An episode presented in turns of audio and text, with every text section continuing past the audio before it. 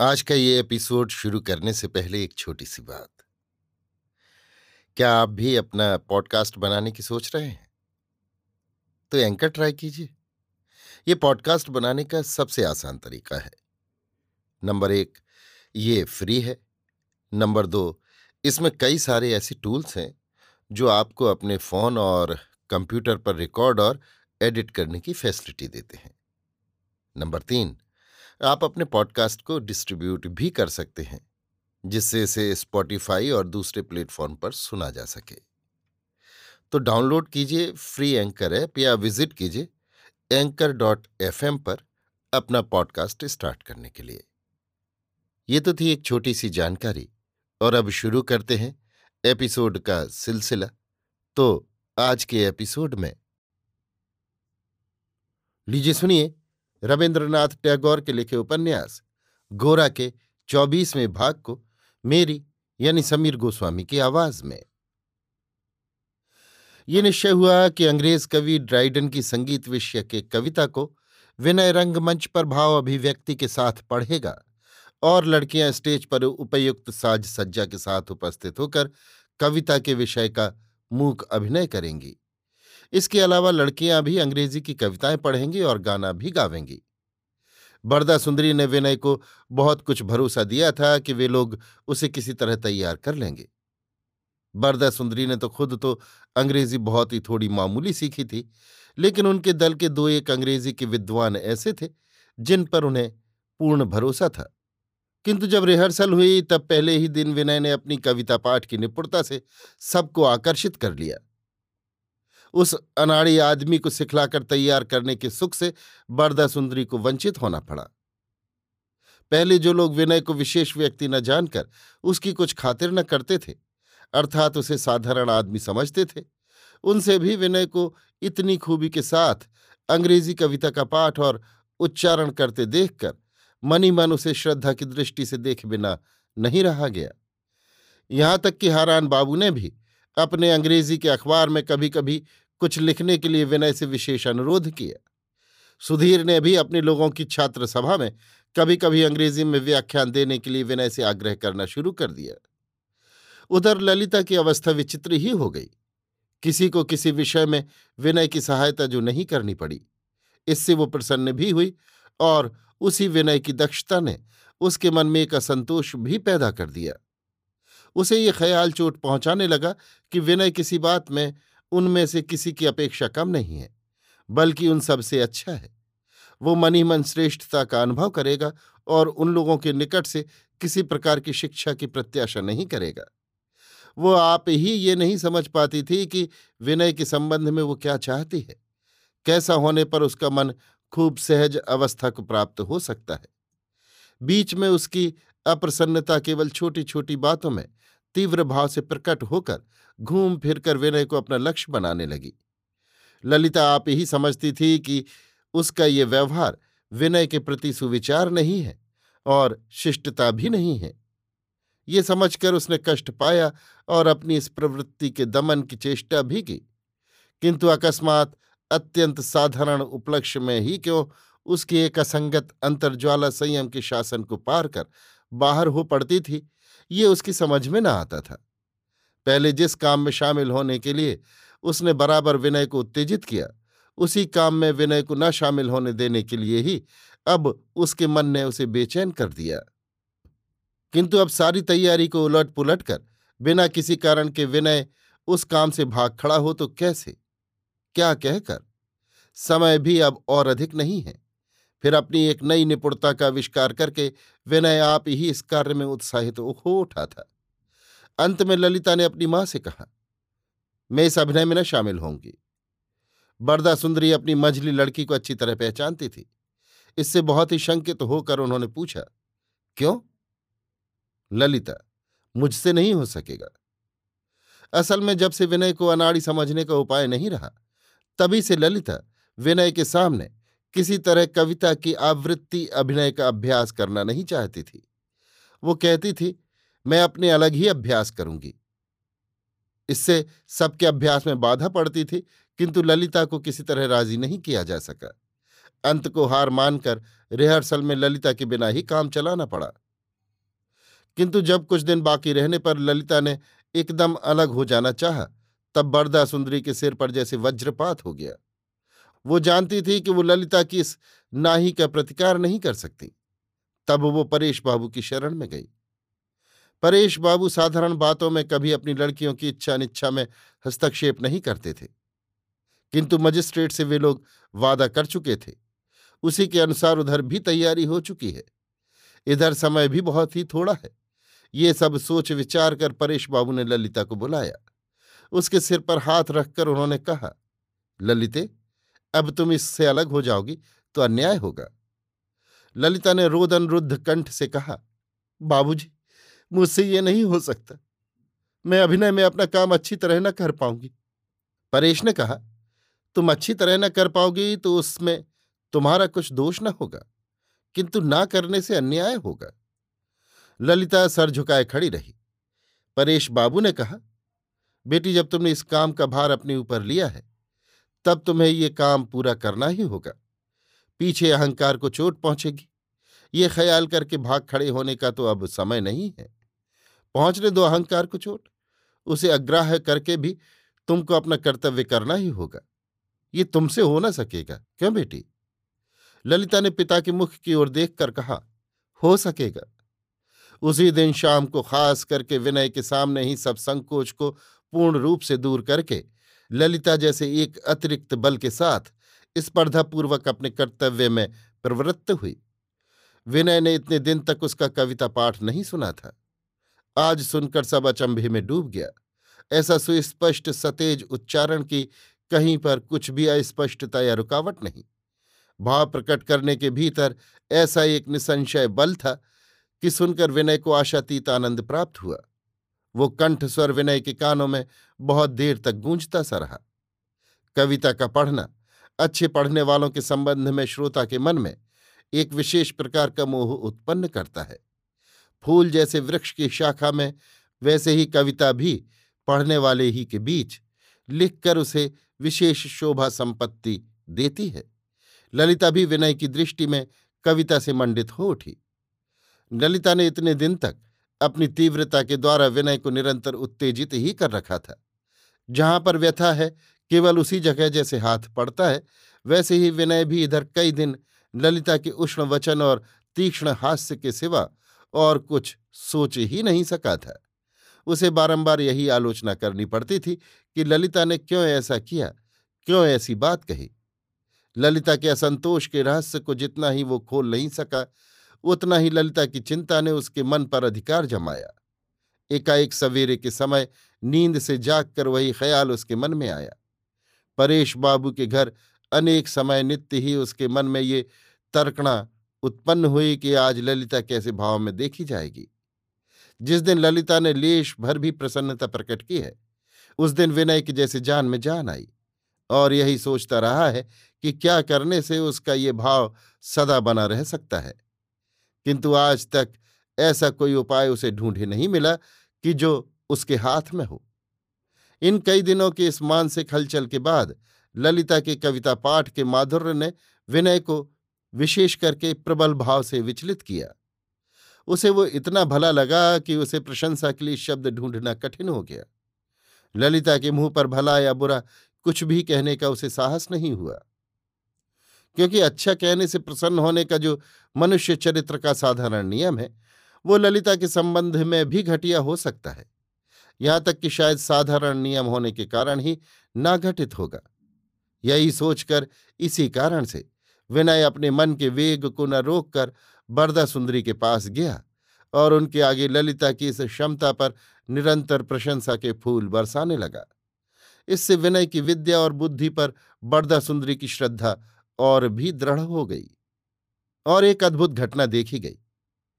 ललिता ने जब स्वयं अनुभव किया कि उसकी कविता पढ़ना और अभिनय अच्छा हुआ है, सुगठित नाव जैसे नदी की लहरों पर अनायास चली जाती है, वैसे ही वो भी जब खूबी के साथ अपने कर्तव्य की कठिनाई के ऊपर चली गई, तभी विनय के संबंध में उसकी तीव्रता भी दूर हो गई। फिर तो विनय को अभिनय से अलग करने के लिए उसकी जरा भी इच्छा नहीं रही।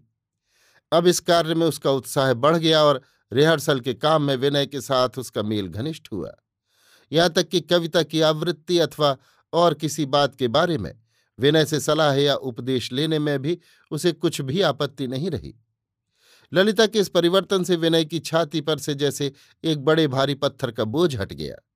उससे इतना अधिक आनंद हुआ कि वो तब आनंदमयी के पास जाकर बालक की तरह लड़कपन करने लगा।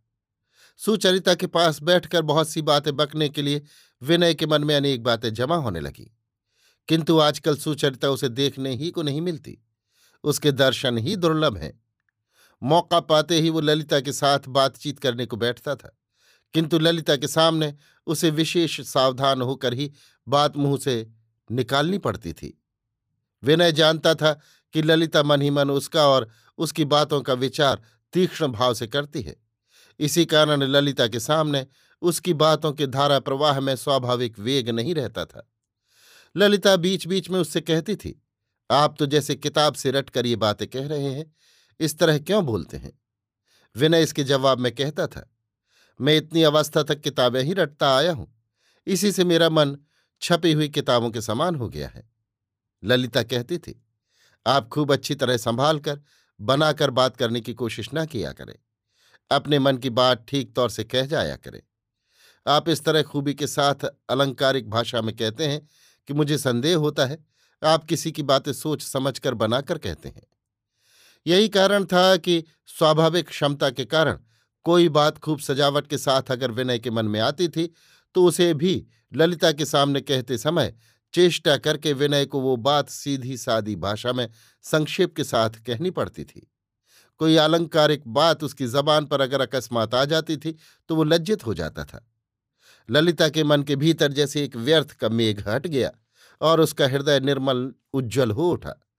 बरदा सुंदरी भी उसका ये परिवर्तन देखकर विस्मित हो गई। वो अब पहले की तरह बात बात में आपत्ति प्रकट करके विमुख नहीं हो बैठती। सब कामों में उत्साह के साथ शरीक होती है।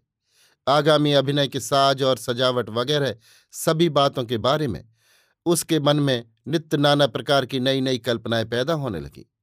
उन्हीं कल्पनाओं को लेकर उसने सब की नाक में दम कर दिया।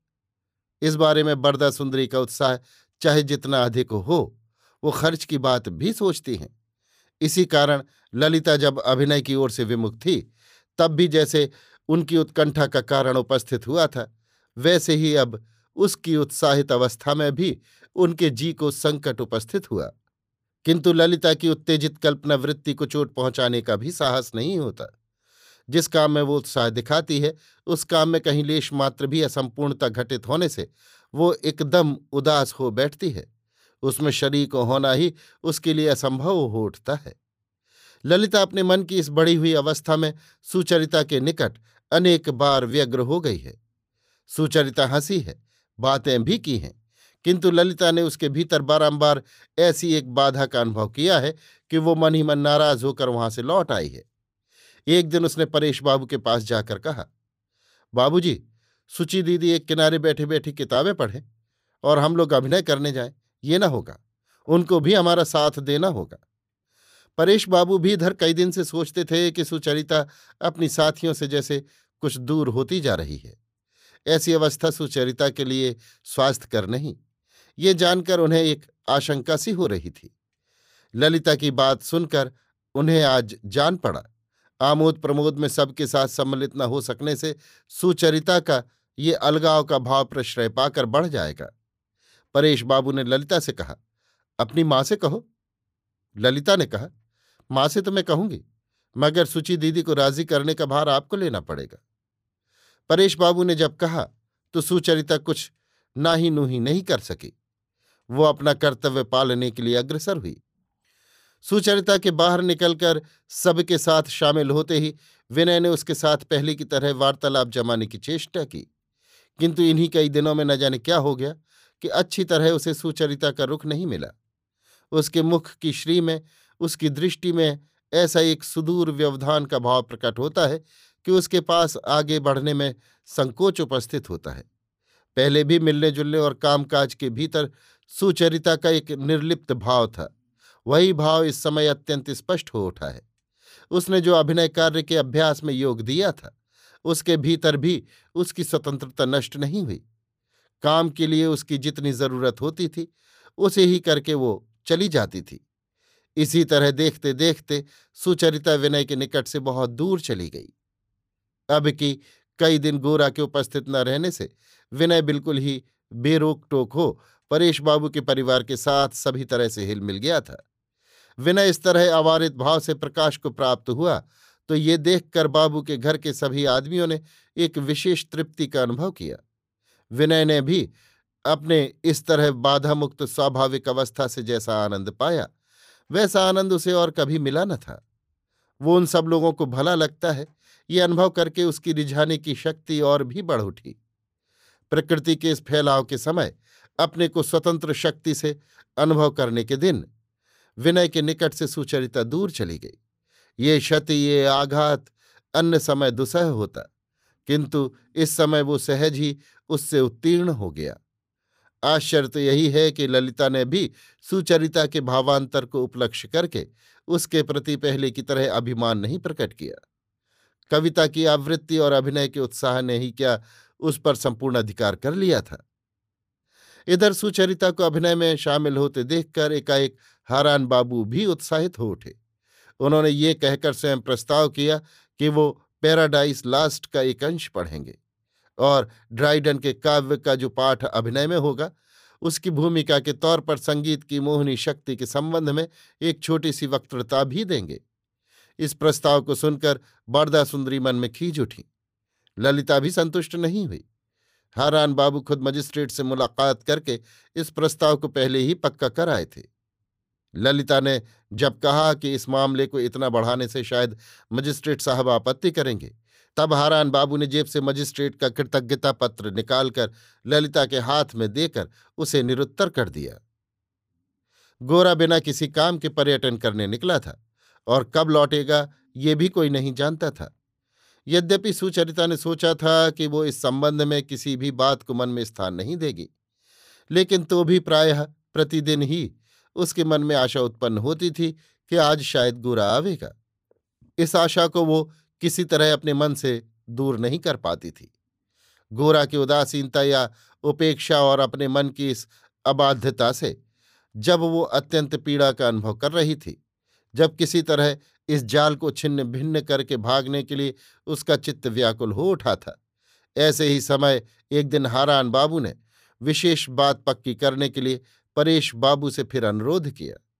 परेश बाबू ने कहा, अभी तो विवाह में विलंब है। इतनी जल्दी संबंध बंधन होना क्या अच्छा है? हारान, विवाह के पहले कुछ समय इस बंधन की अवस्था में बिताना, दोनों के मन की परिपाति के लिए मैं विशेष आवश्यक समझता हूँ। प्रथम परिचय और विवाह के बीच में इस तरह का एक आध्यात्मिक संबंध, जिसमें संसार की ज़िम्मेदारी नहीं, लेकिन बंधन है, विशेष उपकारी है। परेश अच्छा सुचरिता से पूछ देखूँ? हारान, उन्होंने तो पहले ही स्वीकृति दे दी है। हारान बाबू के प्रति सुचरिता के मन के भाव के बारे में परेश बाबू को अब भी संदेह था। इसी से उन्होंने खुद सुचरिता को बुलाकर उसके आगे हारान बाबू का प्रस्ताव उपस्थित किया। सुचरिता का ये हाल था कि अपने इस दुविधा में पड़े हुए जीवन को किसी एक जगह चूड़ांत भाव से समर्पण कर सकने से ही उसकी जान बचे। इसी से उसने इस तरह तत्काल निश्चय भाव से अपनी स्वीकृति दे दी कि परेश बाबू का सारा संदेह दूर हो गया। उन्होंने विवाह के पहले प्रतिज्ञाबद्ध होना कर्तव्य है कि नहीं, इस विषय को अच्छी तरह सोच विचार लेने के लिए सुचरिता से अनुरोध किया। किंतु फिर भी सुचरिता ने इस प्रस्ताव में कुछ भी आपत्ति नहीं की। निश्चय हुआ कि ब्राउनलो साहब के निमंत्रण से हो आकर एक विशेष दिन में सबको बुलाकर भावी दंपत्ति का संबंध पक्का किया जाएगा। सुचरिता को क्षण भर के लिए जान पड़ा कि उसका मन जैसे राहु के ग्रास से मुक्त हो गया। उसने मन में पक्का कर लिया कि हारान बाबू से ब्याह करके ब्राह्म समाज के काम में सम्मिलित होने के लिए वो अपने मन को कठोर भाव से प्रस्तुत करेगी। हारान बाबू से ही वो रोज थोड़ा थोड़ा धर्म तत्व संबंधी अंग्रेज़ी पुस्तकें पढ़कर उनकी आज्ञा के अनुसार चलेगी, यही उसने इरादा कर लिया। उसके लिए जो दुरूह है, यहाँ तक कि अप्रिय है उसी को ग्रहण करने की प्रतिज्ञा करके उसने मन में एक तरह की स्फूर्ति या स्फूर्ति का अनुभव किया। हरान बाबू द्वारा संपादित अंग्रेज़ी पत्र को कुछ दिन से सुचरिता ने नहीं पढ़ा था। आज वो पत्र छपते ही सुचरिता को डाक से मिला। जान पड़ता है, हारान बाबू ने खास करके वो अंक सुचरिता के पास भेज दिया था। सुचरिता उस अखबार को अपनी कोठरी में ले जाकर स्थिर होकर बैठकर परम कर्तव्य की तरह शुरू से पढ़ने लगी। श्रद्धापूर्ण चित्त से अपने को छात्र की तरह जानकर वो उस पत्र से उपदेश ग्रहण करने लगी। नौका पाल के ज़ोर से चलते एकाएक पहाड़ से टकराकर उलट गई। इस संख्या में पुराने ख्यालात के पागल नामक एक लेख था। उसमें उन लोगों पर आक्रमण किया गया था जो वर्तमान काल में रहकर भी पुराने जमाने की ओर रुख किए हुए हैं।